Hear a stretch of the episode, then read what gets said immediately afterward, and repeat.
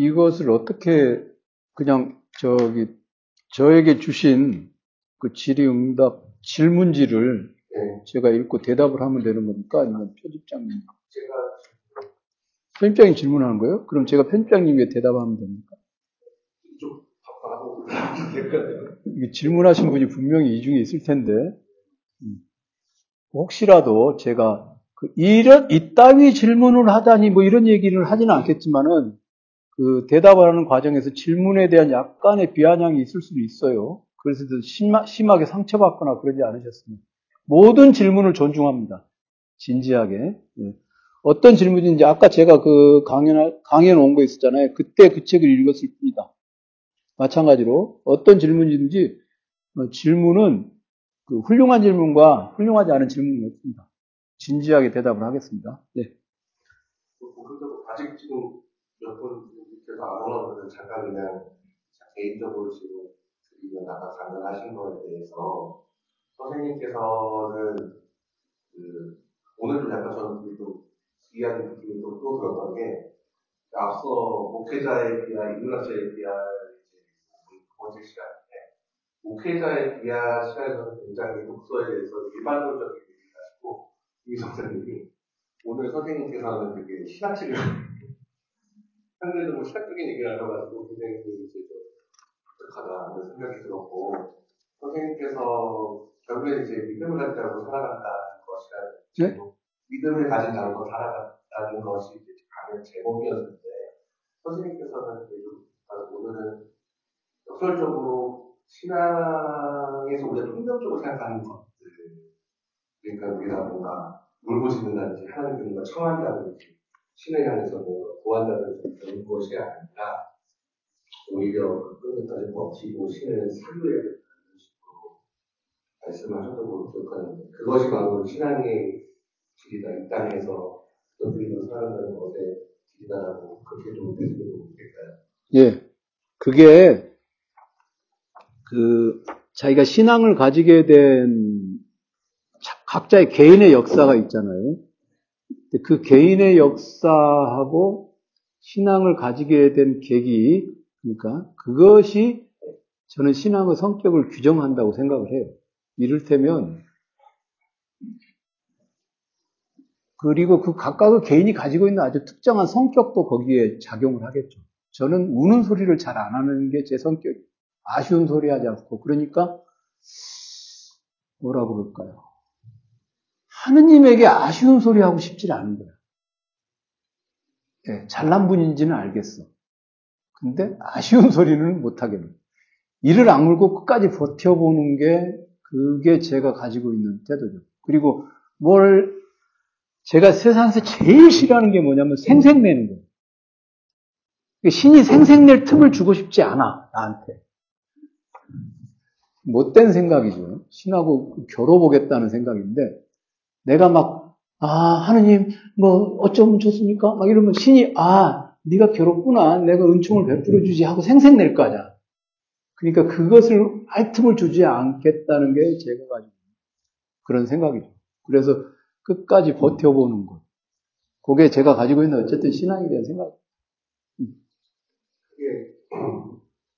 사실 그 질문들이 굉장히 복합적인 거 가지고 제가 좀 정리를 하는데 아마 그거는 저의 추정으로는 이 강연의 절반 정도는 선생님에 대해서 굉장히 여러 번 강연이나 지금 책을 통해서 접하신 분들이 오시고 절반 정도는 또 이제 선생님의 강연이나 듣지 않은 상태에서 책이나 이번에 처음 오신 아마도 그런 회원분들이 열하는 거기 때문에 뭔가 그 선생님에 대한 대단한 궁금증 실제에 대해서 알고 싶은 충동과 그 다음에 약간 그냥 기본적인 그냥 궁금함이 약간 섞여 있는 것 같은데 기본적으로 선생님이 보통 지금 알려진 거는 서평가라고 하는 표현을 뭐 선생님을 가질 때 그렇게 하고 선생님도 그런 표현을 이렇게 나가지 않으시고 근데 보통 여러 가지 말들이 있잖아요.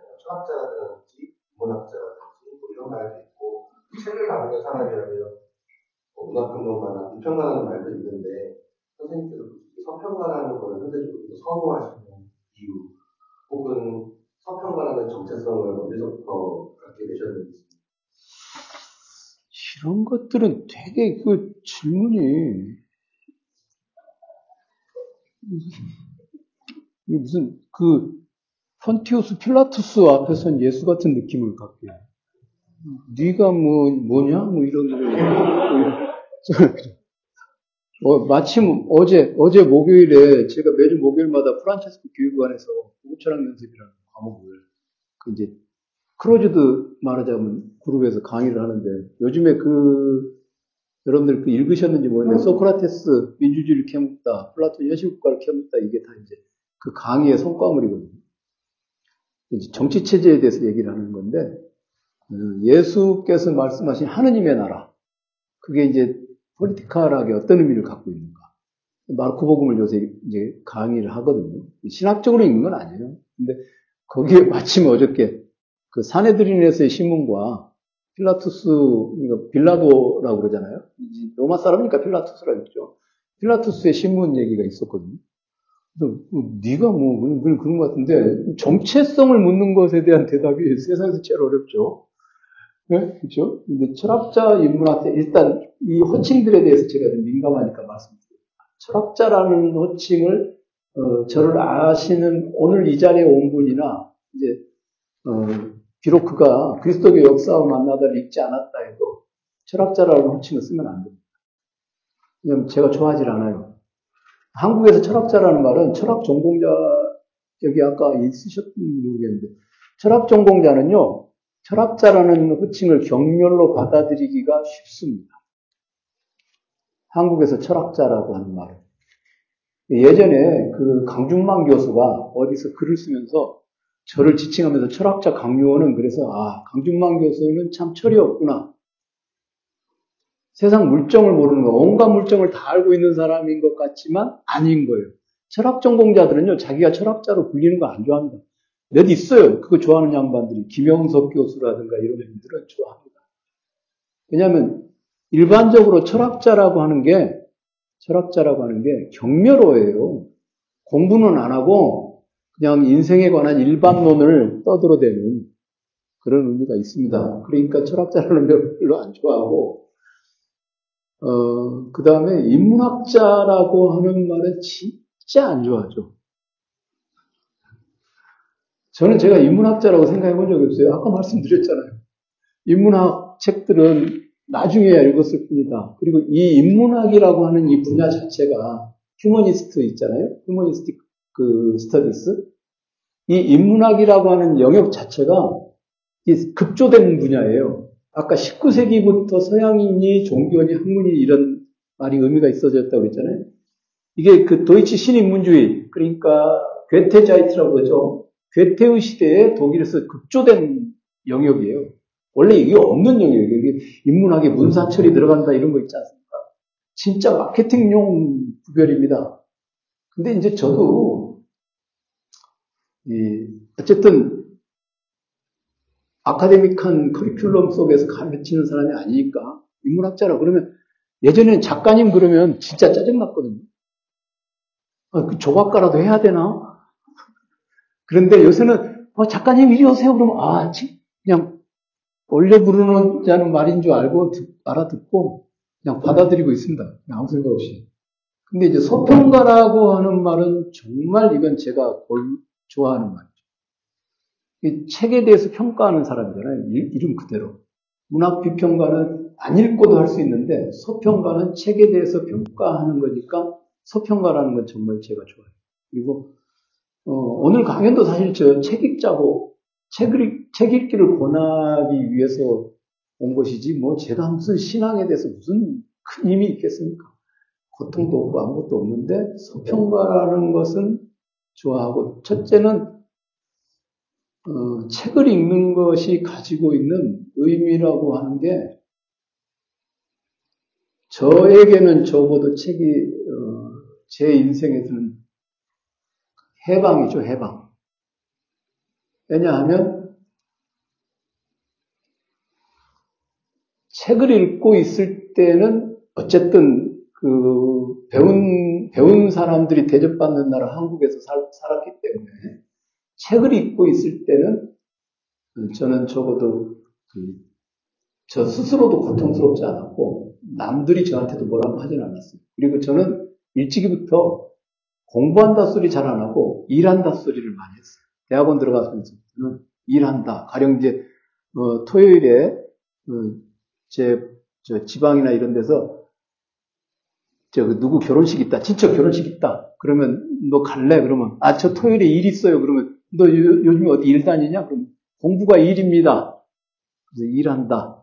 그러니까 그런 표현을 썼거든요. 그런 점에서 책 읽는다고 하면 저에게는 굉장히 중요한, 책을 읽지 않는 사람들은 적어도 저는 그냥 우리끼리니까 얘기해 보겠습니다. 그냥 인간 취급을 안 하죠. 책에 대해서 안 좋게 생각하는 사람하고는 일단 끊습니다. 그거를.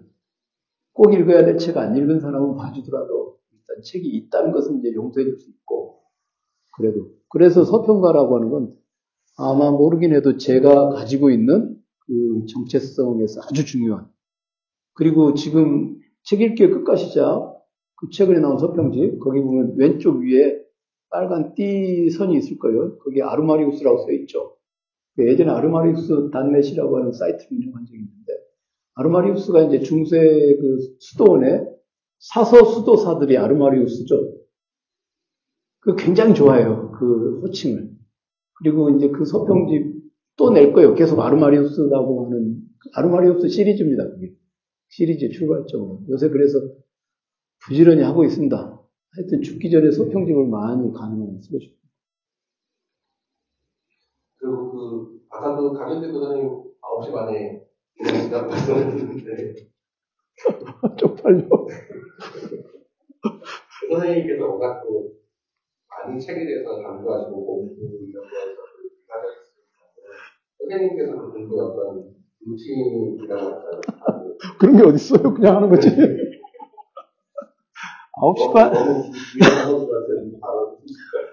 9시 반에 일어나는데, 이제 자는 시간이 중요하죠. 5시에 잔다는 게. 5시에 잡니다, 아침에.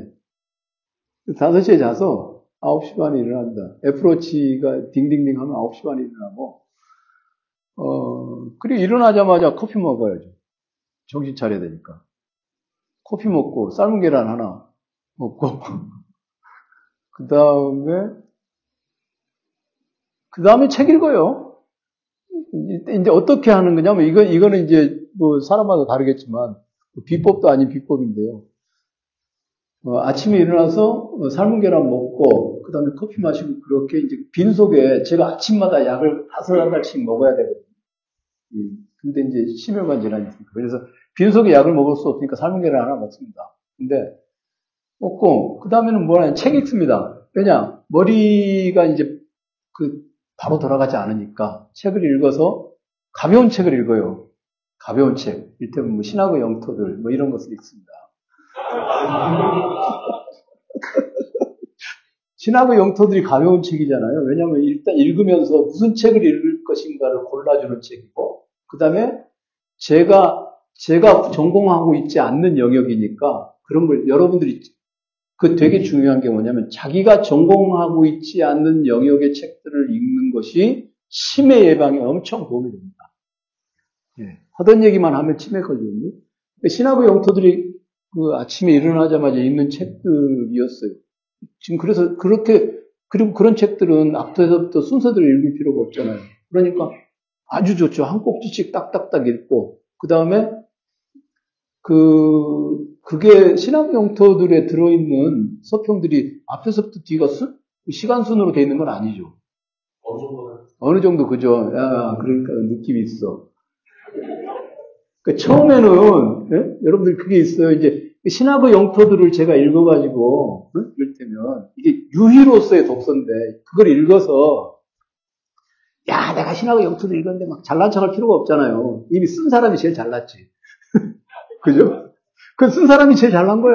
그러니까는요, 이제 이렇게 읽는데, 제가 무슨, 아까 그런데, 이걸 딱 읽는데, 슐라이어마의 종교론이 있습니다. 슐라이어마의 종교론을 제가 그 신학의 영토들 읽기 전에 읽은 책인데, 슐라이어마는 아마 그 기독교 신학 전공한 사람들보다 제가 더 잘 알 거예요. 슐라이어마, 독일 철학입니다. 근데 이 서평가가 슐라의 음악을 좋아하거나 아니면 적어도 이 책을 번역한 양반을 좀 아끼고 사랑한다든가 하는 그런 마음이 있구나 하는 느낌이 있어. 그 읽으면서. 그러니까 어떻게 읽냐면 이게 지식의 습득을 위해서 읽는 게 아니라 아침에 머리를 말랑말랑하게 할 때는 그런 독서가 필요한 거예요. 그렇게. 유의로서의 독서. 근데 아까 내가 물은 거 뒤로 갈수록, 네? 뒤로 갈수록 좋은 의미에서의 잘난체가 있더라고. 말장난도 있고. 그래서 서평집 하나 쓰면서 늘었네 라는 느낌이 스스로에게 들었던 모양이에요. 필자가. 그래서 제가 가지고 있는 신학의 영토들 누가 보면 안 됩니다. 거기다 제가 옆에다, 저는 책을 읽을 때 왼쪽에다가는 책의 왼쪽이 여백이 있고 오른쪽 여백이 있잖아요. 그 왼쪽에다가는 내용하고 관련된 그 메모를 해요. 소제목을 단다든가. 근데 오른쪽에다가는 제 생각을 적거든요. 여기 이제 방법인데, 오른쪽에 제가 써놓은 게 몇 개 있어요. 아싸라비아 뭐 이런 거 써놓은 게 있어요. 그게 이제, 왜냐하면 그런 걸 써놔야 나중에 이 서평을 쓸 때, 신학의 영토들 서평을 쓸 때, 평자는, 이 서평집을 쓴 이는 뒤로 갈수록 책 읽기에 자신감이 붙었고, 고급스러운 책을 읽으면서, 레토릭의 즐거움을 느낀 듯하다. 이런 말을 제 서평에다 써줄 수 있잖아요. 근데 그랬습니다. 이제 그런 책 읽고, 그다음부터는 이제 해야만 하는 일들을 시작하죠. 나의 의무, 강의 자료 만들기, 그다음에 2년 후에 강의할 거 미리 공부하고. 저는 2년 후에 강의할 것을 오래 공부해요. 2년 후에 강의할 거. 이를테면 보에티우스의 철학을 위한 요새 이빨 읽고 있는데, 보에티우스를 2년 후에 강의를 해야 되거든요, 제가. 뭐 그런 식으로. 그 다음에 이제 늘 읽고 있는 책들이 있어요. 그건 말하기 어려운데. 늘 읽고 있는 책들이 있어요. 그러니까 라이프웍 같은 거죠. 예를 들면 뭐 정신현상학 같은 거. 찔끔찔끔 읽고 있고. 그러다가 한 2시쯤에 콘프레이크를 먹습니다. 그리고 커피를 마셔요. 많이 먹습니다. 커피를 아주 많이. 거의 뭐 머그잔으로 에스프레소를 계속 먹어요. 아메리카노를, 에스프레소를 아메리카노 마시듯이 계속 마십니다. 그러다가 이제 3시 반쯤에 좀 자고, 그 다음에 저녁에 강의가 있으면 강의를 가고, 강의하고 들어와서 공부하다가 5시에 잡니다. 그거 말고 하는 일 없습니다. 그리고 뭐라고 하기에는 많은 걸 가르쳐. 예? 뭐라고요? 뭐 말고라고 하기에는 너무 많이 가르쳐. 그래요? 그리고 이제 가끔 이건 얘기를 해야 되겠네. 진짜 어쩌다 한 번 정도씩 그 특정인을 정해 가지고 증오하는 시간을 갖습니다. 특정인을 증오하는, 그동안 없었거든요. 근데 최근에 하나 생겼어요. 그래가지고, 제가 약간 뭐 이렇게 막 화살 던지기 이런 것까지는 할 수 없고, 그래서 따로 집이 좁아서 화살을 설치할 곳이 없으니까, 표적을 설치할 곳이 없어서 특정인을 증오하는 시간을 갖습니다. 아주 구체적으로 증오합니다. 뭐 다리가 부러져라든가 이런 식의 증오가 아니라, 염력을 보내죠. 이런 식으로 막 염력을 보냅니다. 그것도 하느님께서 알아서 해주시리라고 믿고, 그냥 증오를 한 일주일 정도씩 하는 그런 시간을 갖습니다. 그 다음에, 되나요? 답이 되나요? 루틴이 아닌데, 이건, 증오는. 엑스트라 잡입니다, 엑스트라 잡. 책 읽기에 관해서, 선생님께서는 보통 오전 텍스트를 강조하시고, 또 한편으로는 아까도 그 신앙에 관련해서도 선생님께서는 울부짖지 않고 끝이 한 번만 끝까지 계속 나아가는 것이고, 고전 텍스트를 배할 때도 거기에 제가 이해하기로는 자아를 부풀리는 방식, 그리고 자기를 투영하는 방식이 아니라 무덤덤하게 그리고 표현하게 있는 방식을 강조하시는데, 어떻게 보면 기독교 신앙에서 성경이라는 거 사람들은 그걸 진짜 하나님의 말씀이라고 이런 식으로 받아들이고, 어떻게 보면 그것을 적극적으로 뛰어들기를 뭔가 그러는 것 같은 느낌이 드는 텍스트인데, 이런 관계를 좀 어떻게 설정해야 되는 건지. 간단하게 얘기하면요. 예. 여러분들 그 플라톤이나 투키디데스 텍스트 있잖아요. 플라톤의 대화편을 보면 소크라테스가 주인공이죠. 그럼 소크라테스가 주인공인데, 그 소크라테스가 한 말을 그대로 가져다가 플라톤이 거기다가, 그거는 픽션이니까 그렇게 써놓은 것이 아니라 플라톤이 써놓은 거잖아요. 또 투키디데스의 펠로폰네수 전쟁기를 이렇게 읽으면은 페리클레스의 장례식 추도식 연설, 그런 게 있습니다. 근데 그게 더블 코테이션으로 들어가 있어요. 있는 걸 녹취에다가 뜬 건 아니거든요. 사실 투키디데스가 쓰고 싶은 대로 쓴 겁니다. 그러니까 신학적으로는 어떻게 읽어야 되는지는 모르겠는데, 예를 들어서 마르코의 복음서가 있다. 마르코 복음서에 보면은 그런 부분이 있잖아요. 그 사내들인에서 신문 장면도 이렇게 있는데, 거기서 이렇게 있는데 더블 코테이션에 들어가 있는 게 있어요. 그걸 예수가 한 말 그대로 가져다 쓴 건 아니잖아요. 마르코가 쓰고 싶은 말을 쓴 겁니다, 사실. 저는 그렇게 읽거든요. 그렇게 읽는 게 일단 제가 배운 뭐 슐라이어마 이래로 전개되어 온 해석학의 기본 원리예요. 딜타이라든가 이런 사람들 그렇게 읽어야 한다고 했잖아요, 문헌학적으로. 그냥 그렇게 읽는 거. 그게 뭐 선생님한테 배우기로 그렇게 배웠죠. 그 다음에 누구 편도 들지 않고, 저는 가령 마르코의 복음서 읽는다. 그럼 마르코의 편을 들어서 읽어요. 마르코가 하고 싶은 말을 썼겠지라고 생각을 해요. 마르코가 하고 싶은 말을 썼겠지. 뭐 하느님이 영감을 줘서 썼다. 하느님 그렇게 한 가지 않으세요. 마르코가 하고 싶은 말 쓴 거예요. 그렇죠? 저는 그렇게 생각을 합니다. 그리고 신학과 학생들은 어떻게 읽는지를 모르겠는데, 그 복음서 하나 읽어서 은총을 받을 거면은 그런 은총은 안 받는 게 낫죠. 제가 가지고 있는 신앙의 어떤 그런 모습은 그게 아니라, 우리가 평생을 이를 악물고 살아내서 자기의 신앙을 간신히 증명할 수 있을지 말지도 모르겠다. 그러니까 제가 가지고 있는 생각. 인간이 할 수 있는 최대한을 해야 된다. 그렇게 해야만 한다. 그게 유한자로서 할 수 있는 태도니까. 책도 가능하면 이빠이, 막 그렇게 이빠이, 이빠이라는 말, 이런 좋지 않은 일본어 요즘에. 그럼 이빠이란 말 말고는 다른 말이 없는데. 철저하게 디펜 샤르프 뭐 이런 식으로 얘기해야 되나요? 어쨌든 그렇게 읽는 게 좋겠다라고 생각을 합니다. 그다음에 이제 선생님 하면 또 복음들에 관한.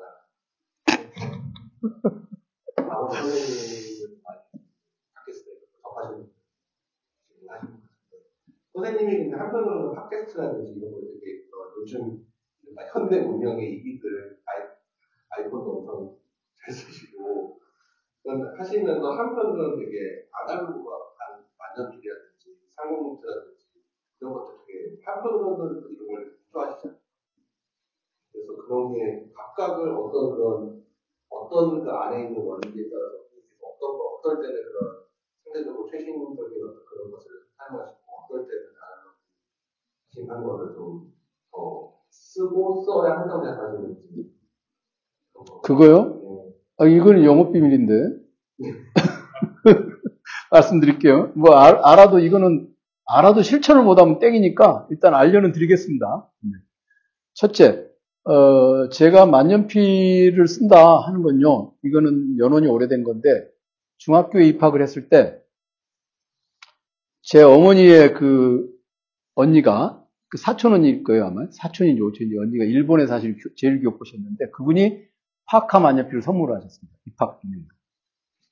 선물 받았으니까 쓰기 시작을 했죠. 그리고 그때는 70년대니까 만년필을 쓰는 자가 정말 부유한 자였어요.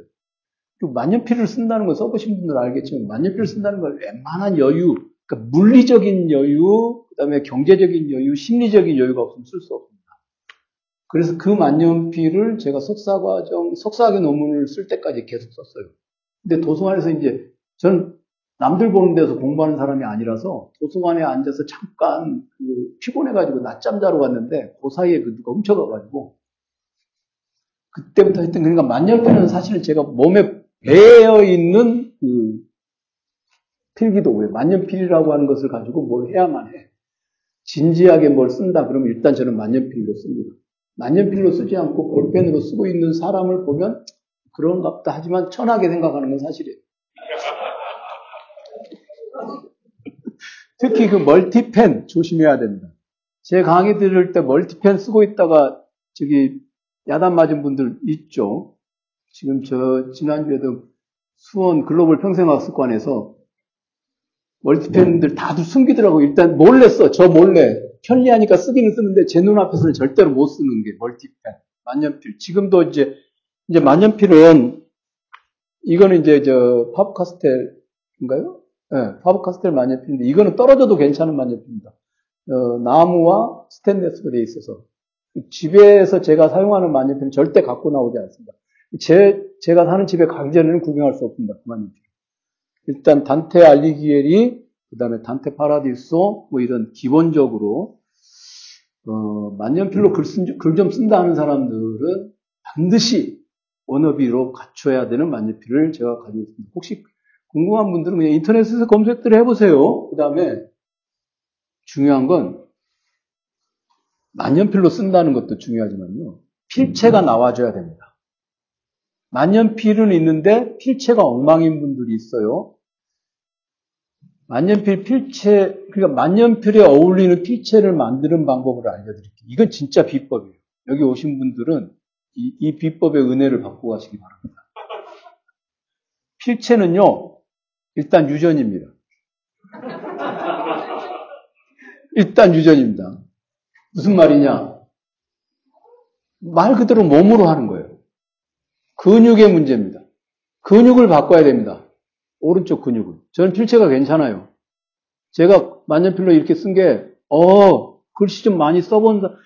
원래 필체도 괜찮은데다가 글씨를 많이 써가지고, 오늘도 지금 이를테면 제가 그 세계사, 20세기 읽기 세계사 그때 세미나 자료 올리는 게 있거든요.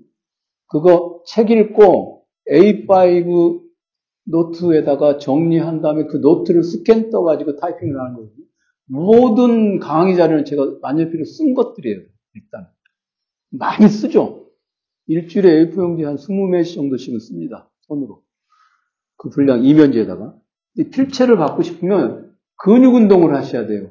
글씨를 많이 써본다고 되는 게 아니라. 그리고 정 안 된다. 그러면 근육, 말하자면 수술을 하셔야 돼요. 수술까지는 아니어도 팔굽혀펴기를 많이 해서 근육의 힘을 늘리면 만년필에 필체가 힘이 있는 필체가 만들어집니다. 그게 이제 필요하고 그 다음에 왜 그런 만년필을 쓰면서도 팟캐스트나 이런 것들을 강조하느냐면요. 일단 제가 예전에 그 90년대 말에 학교 그만두고 다닌 회사가 IT 회사였어요.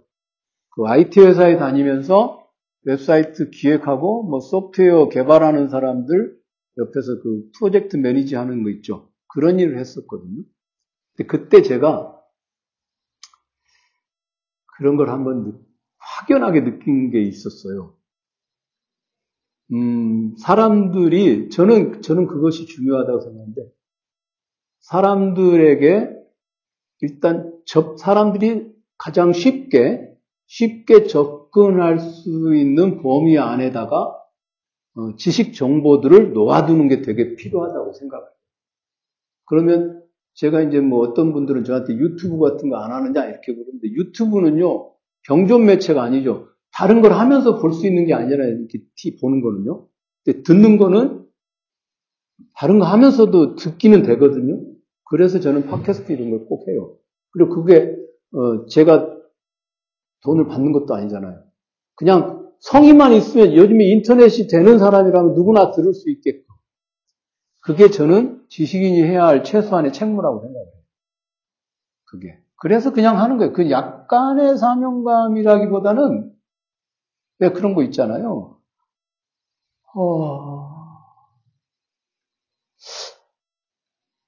그 공부하는 게 그렇게 뭐 대단한 건가? 그런 생각이 좀 있어요.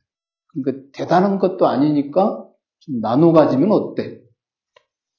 아마 저의 오랜 독자이시거나 뭐 그런 분들은 제가 그걸 꽤 오랫동안 한 걸 다 한 20년 했죠. 2000년대 초부터 했으니까 네, 꽤 오랫동안 항상 어떤 매체는 바꿨을지 몰라도 항상 어디 억세서브라는 곳에 그게 있어요. 제가 있어 그거는. 근데 뭐 그냥 뭐 텔레비전 소개 같은 걸 안 할 뿐이지 하고 있습니다. 그런 게 그런 뭐 필요해서 그렇습니다. 그 이유는 무슨 이유예요? 그냥 다 필요하니까 그러죠. 그리고 책 읽기하고 그런 도구 사이에는 그렇게 깊은 관계는 없습니다. 만년필 이런 건 다 잘난 척하기 위해서 한 것이고, 은근히 그 우리 지금 저기 보시면 제 가방 가방도 있는데. 가방과 만년필은요, 이렇게 공부하면서 괴롭고 그러니까 자기를 위로하기 위한 어떤 그런 도구들일 뿐이지, 멀티패스다고 공부가 안 되겠습니까? 그게. 그거 있습니까? 그리스도의 역사와 만나다 가방 좋은 거 쓰십니까? 아니죠. 만년필 없죠. 지금 손에 들고 있는 것이 만년필입니까? 가져오진 않았어요? 그럼 집에다 두고 다녀야 할 만큼 귀한 만년필입니까? 네? 아, 선물. 만년필을 선물 받는 사람은 만년필을 사랑하는 사람이 아닙니다. 자기가 사야 돼요, 만년필. 지금 여기서 저한테 만년필을 선물해야겠다, 저 양반한테 만년필 선물해야겠다라고 생각하는 분은 아무도 없을 거예요. 왜냐하면 패대기 칠 가능성이 있거든. 선물, 이런 걸 왜 사왔어? 이렇게. 그래서 사실 저는요, 누가 저한테 선물하는 걸 굉장히 어려워합니다. 저에게 선물 주는 사람들 되게 이제, 연소 가능한 것들, 뭐, 과일, 뭐, 이런 거, 뭐, 먹고 치우는 거.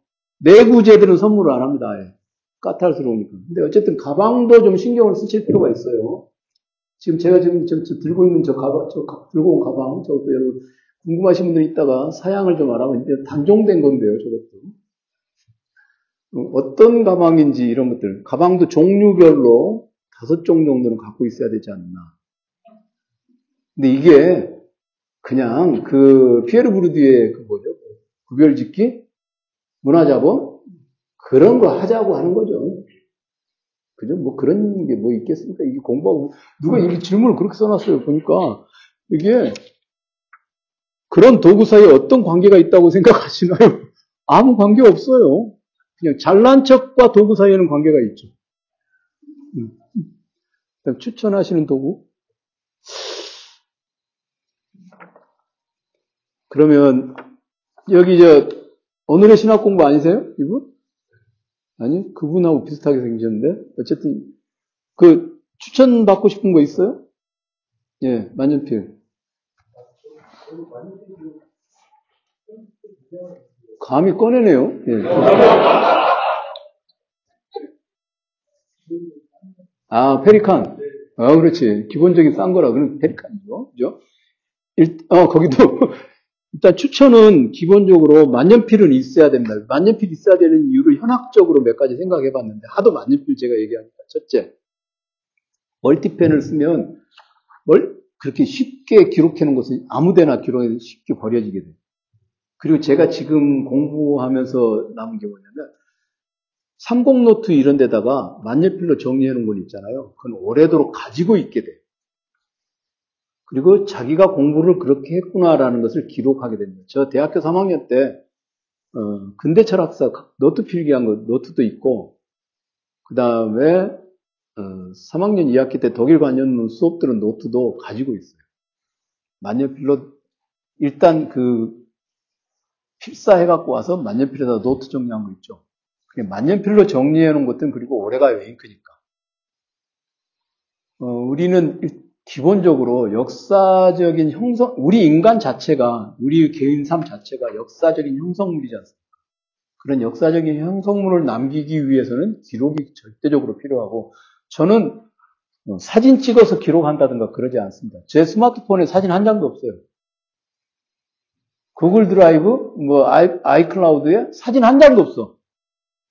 저는 사진으로 기록하지 않아요. 그냥 어디 여행 같은 데 가더라도 그냥 이렇게 눈으로 보고만 합니다. 아니면 차라리 써놓거나. 그러니까 공부를 잘하는 사람은 아닌데 공부를 오래 하는 사람은 되죠, 제가. 공부를 오래 할 수 있는 방법은 뭐냐?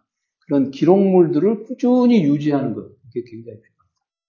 독서카드라든가 강의 노트라든가 그런 거를 디지털 문서로는 보관하지 않아요. 그러니까 저는 의외로 그 문서 보관 드라이브를 그렇게 사용하지 않습니다. 그냥 작년에 사용하던 강의 노트 이런 거 어디다가 이제 강의 자료 있죠. 요청하면 보내주려고 뭐 글쓰기 강의 자료 이런 거 뭐 그런 것들은 있는데 예를 들어서 뭐 가장 최근에 손으로 썼던 에로스를 찾아서 이런 것들은 초고를 쓰거든요. 초고 써서 스캔해서 타이핑을 하는데 그 초고를 보관해놔요. 만년필로 쓴 거예요. 가끔 들여다보죠. 그걸 들여다보면서 무슨 생각을 하냐면 잘났네 이런 생각을 합니다. 자기가 자기를 위로해 주지 않으면 누구도 위로해 주지 않아요. 공부하는 사람. 위로받은 적 없잖아요. 공부 열심히 하는. 아니 한국에서 여러분들 생각해 보세요. 한국에서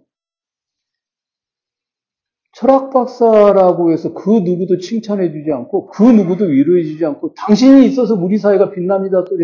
들어본 적 한 번도 없어요. 그죠? 주변에 철학박사, 여러분, 오늘 철학박사 처음 보는 분, 한번 들어보세요. 철학박사 처음 본다. 나 철학박사 처음이야, 내 인생에. 어? 철박 처음이야. 처음이에요? 아까 사인 받은 분 처음이에요? 철학박사 처음 봤어요? 아니에요? 본인이 철학박사예요? 그럼 그걸로 보시고. 한국 사회에서 저처럼 제가 공부하는 사람들 그 누구도 종교까지는 바라지 않아요. 조국은 법학박사잖아. 조국 책은 무지하게 팔리잖아요. 그래서 제가 책이 안 팔리니까 내가 조국이라도 돼야 되나? 이런 생각을 할 정도란 말입니다. 근데 철학박사를 누가 존경한다고 얘기하는지도 않고 철학박사를 좋아한다고 얘기하지 않고 칭찬도 해주지 않아요. 그리고 제가 삼형제의 장남인데 80학번인데 삼형제 장남인데 제가 베이비붐 세대인데 철학 공부한다고 그랬을 때 어떻겠습니까? 짐작하죠. 그러니까 나를 위로해 줄 수 있는 사람은 누구예요? 나예요. 근데 제가 거울 보고 와 강유원 잘났어 이렇게 스스로 위로해 줄 수는 없어요. 그냥 내가 만년필로 쓴 초고를 보면서 이거 쓰느라고 애썼네.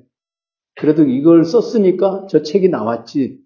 라고 스스로를 그냥 조금 위로하기 위해서 만년필에 써놓은 게 필요해요. 그게 되게 중요합니다. 그렇다고 해서 나 졸라 불쌍해. 막 이런 얘기는 아니에요. 제가 아까 말씀드렸잖아요. 스스로를 불쌍히 여길 필요는 없어. 근데 가끔 나 외에는 아무도 알 수 없는 그런 지점에서 내가 나를 위로해 줄 때 그냥 하늘을 보고 멍하니 앉아서 할 수는 없으니까 그런 도구로 쓸 수 있다. 너무 심하게 말했네. 만년필 사람인데. 그런 얘기입니다. 다음 질문 오는 거 전자책? 전자책은요. 전자책은 제가 만들어봐서 옛날에 전자책 업자하고 같이 일한 적이 있어요. 2000년대 초에 전자책이 처음 생길 때. 그때 제가 내린 결론이 이건 하면 안 되겠구나. 나는. 이건 순대 장사 속이구나. 라고 생각해서 전자책은 별 생각 없습니다. 그리고 그 에로스를 찾아서나 숨은신을 찾아서 그 라티오 출판사에서 나온 찾아서 시리즈들 있죠. 그런 거는요 종이로 봐야 돼요. 종이책 안에다가 그 몇 가지 그 편집적인 즐거움들이 숨어 있어요. 그러니까 그걸 종이로 보셔야 돼요. 전자책으로 느낄 수 없고 그 책 편지도 장난 아니지 않습니까? 쫙 이렇게 쫙 이따가 제가 그 게르트 타이센의 예수운동의 사역 옛날에 나온 책들 있죠. 오늘 오신 분들은 한 번씩 만져보고 갈 수 있게 해드리겠습니다. 냄새도 맡고. 81년에 나온 책 갖고 온 거예요, 제가. 그러니까 지금 40년 된 책이죠. 냄새 장난 아닙니다. 좋습니다. 이따 한 번씩들 맡아보고 가세요. 네. 어떻게 보면 지금까지 말씀하신 것을 보면 아까 맨 처음에 제가 좀 강조한 결과 떨어지는 것들을 시간을 가진다. 그렇죠. 정리하시면서 지금 그 시간 거의 생각보다 많은 분들의 영업분들을 마지막으로 정리하시면서 말씀해주세요. 예, 오늘 이 비아 출판사에서 하는 인문학자의 비아 그 시간에 일단 와서 제가 무슨 얘기든 이렇게 두서없이 할 수 있는 기회를 마련해 주셔서 고맙습니다. 나이를 먹어서 그런지 좀 착해지는 것 같아요. 감사하는 마음도 생기고. 저는 예전 같으면 아니 비아 수준에서 나를 부를 수 있나? 뭐 이렇게 생각했을지도 모르겠어요. 비아 불러주니까 고맙다. 요즘에는요 어디든 오라 그러면 갑니다. 불러주니까 고맙다. 그런 생각하고 오늘 강의하면서 여러 차례 말씀드렸다시피 그냥 인간은 유한한 존재고 유한한 존재가 할 수 있는 최대치의 노동, 노고, 노력은 생각입니다. 그리고 그런 사유라고 하는 것, 도대체 생각이 없어 그런 얘기 듣지 않도록 기독교도들로서 여기 오신 분들 모두 다 기독교도라고 전제하고 무한한 존재에 대해서, 즉 신에 대해서 사유하는 삶을 여러 가지 그 책을 도구로 해서 누리셨으면 하는 게 제 바람입니다. 고맙습니다.